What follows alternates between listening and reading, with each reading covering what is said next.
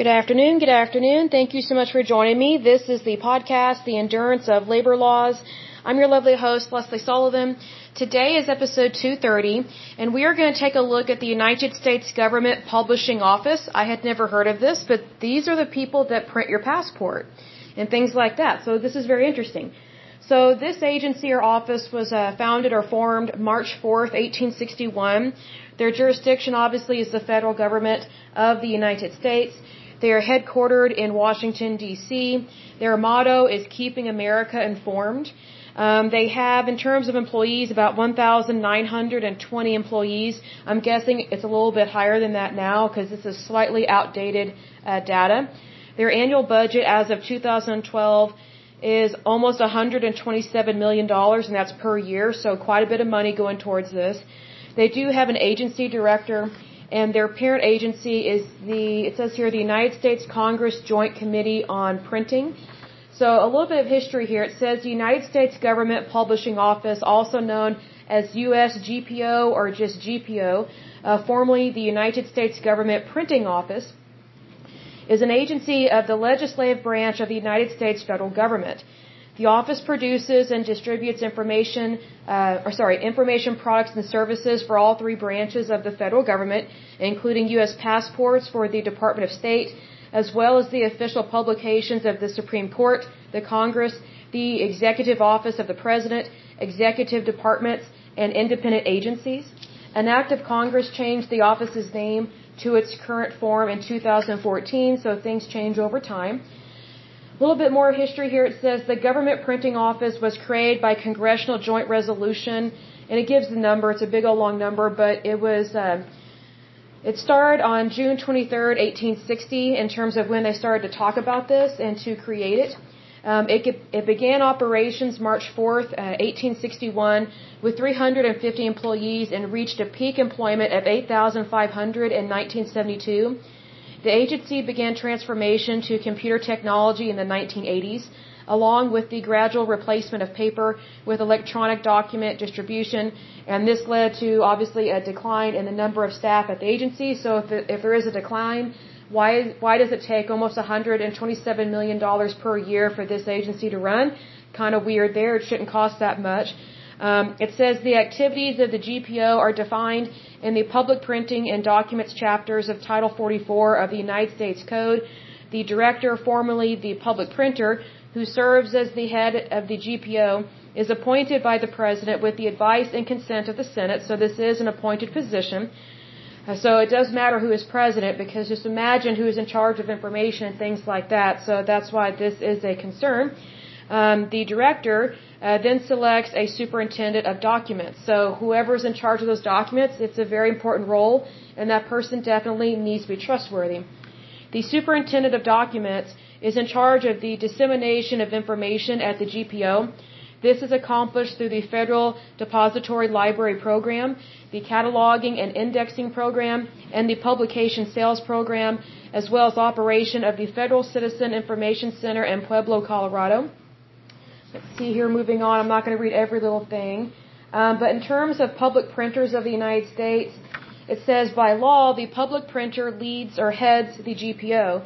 The position of public printer traces its roots back to Benjamin Franklin and the period before the American Revolution when he served as public printer whose job was to produce official government documents for Pennsylvania and other colonies.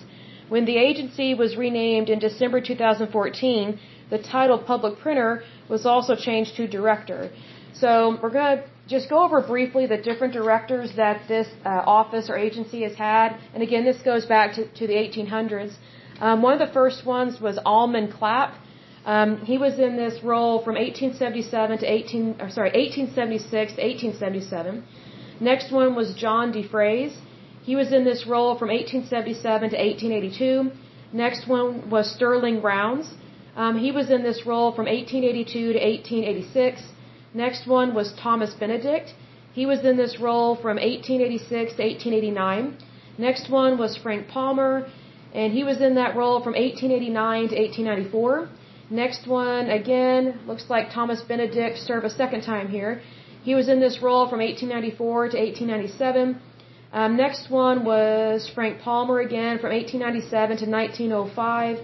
And then O.J. Ricketts, um, he was the acting, I guess, director from 1905, I guess throughout the year of 1905. So he was there for that year. Next one was Charles Stillings. He was there from 1905 to 1908. And then you have the acting director, William Rossiter. He was there for the year 1908. And then another one that same year was Henry T. Bryan. Um, I guess they kind of had a changeover. I don't know what was going on during that time. Um, another individual that served in the year of 1908. So they had quite a few different people serving in that role. So kind of a change of leadership, I guess. Um, the next one was John Leech. Uh, next one after that was Samuel Donnelly. Um, he was in that office from 1908 to 1913. Next one was Cornelius Ford. Uh, he was in that office from 1913 to 1921. Next one was George Carter. He was in that role from 1921 to 1934. Next one was Augustus, I think it's Giegengack, if that's how you pronounce that last name. He was in that role from 1934 to 1948. And then in 1948, they had an acting director, and his name was John Deviny. Then the next one, um, let's see, again, so I guess John Deviny served as acting director for a little bit in 1948. Then he actually became the director from 1948 to 1953. And then for the rest of the year of 1953, the acting director was Philip Cole. Next one was Raymond Blattenberger. He was the director from 1953 to 1961. And then there were two different acting directors uh, later in that year. The first one was John Wilson, and then the next one was Felix Cristofane.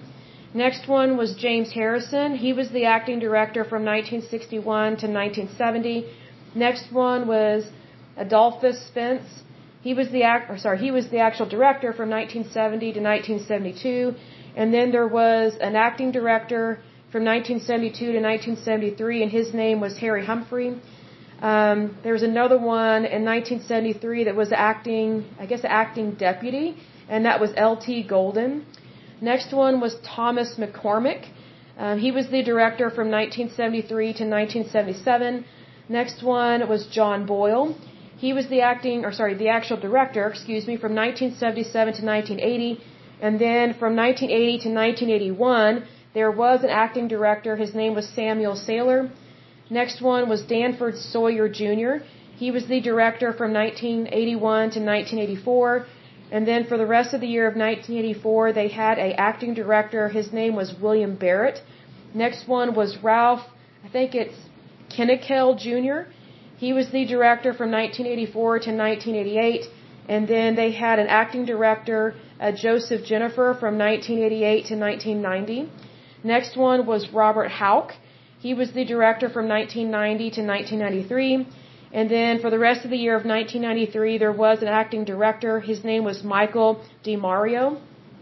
Next one, I guess Michael DiMario went on to serve as the actual director from 1993 to 2002. Next one is Bruce James. He was the director from 2002 until 2007. Then there was an acting director, William Turri. He was the acting director uh, for the rest of the year of 2007. Then you have Robert uh, Tapella. He was the director from 2007 until 2010. And then William Boarman was the director from 2010 until 2012. Then you have Davita Vance Cooks, who was the director from 2013 until 2017. And then the current director is Hugh Halpern, and he has been the director since 2019. Um, in terms of the things that the government or that this agency publishes in terms of government documents, um, they have official journals of the government. So the GPO contracts out much of the federal government's printing, but prints the official journals of government in-house, which includes the Code of Federal Regulations, excuse me, uh, public and private laws, uh, the Congressional Record, the Federal uh, Register, which is the official daily publication for rules, proposed rules, and notices of federal agencies and organizations. And also there is the United States House Journal. There is the United States Senate Journal. There is the United States Code, and then the United States Statutes at Large. Uh, a little bit about the passports here that they print It says the GPO has been producing U.S. passports since the 1920s. The United States Department of State began issuing e-passports in 2006. The e-passport includes an electronic chip embedded in the cover that contains the same information that is printed in the passport, such as name, date and place of birth, sex, dates of passport issuance and, and expiration, passport number, and photo of the bearer. Um, it says in March 2008, the Washington Times published a three-part story, sorry, three-part story about the outsourcing of, of uh, electronic passports to overseas companies, including one in Thailand that was subject to Chinese espionage. So this is why we need to keep everything in the United States. So not very smart of the federal government to outsource anything. That's really dumb. Um, it talks a little bit about the Trusted Traveler uh, program card. So GPO designs, prints, and codes and personalizes Trusted Traveler program cards, and some of those are Nexus, Sentry, and FAST for the Department of Homeland Security, Customs and Border Protection, also known as CBP. Um, let's see here. Tells me anything else. Um, moving on, it talks a little bit about internet access to GPO, uh, GPO publications.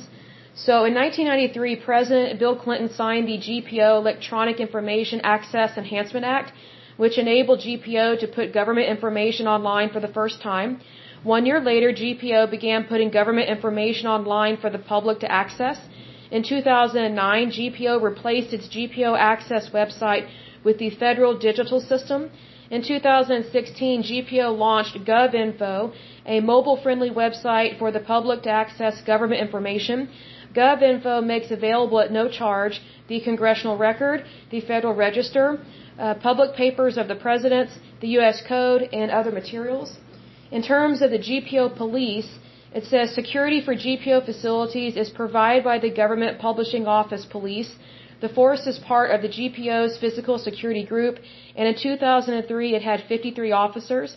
Officers are appointed under Title 44, uh, 317 by the public printer or their delegate.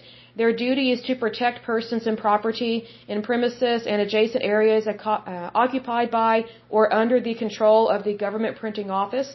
Officers are authorized to bear and use arms in the performance of their duties, make arrests for violations of federal and state law and that of Washington, D.C., and enforce the regulations of the public printer, including requiring the removal from GPO premises of individuals who violate such regulations.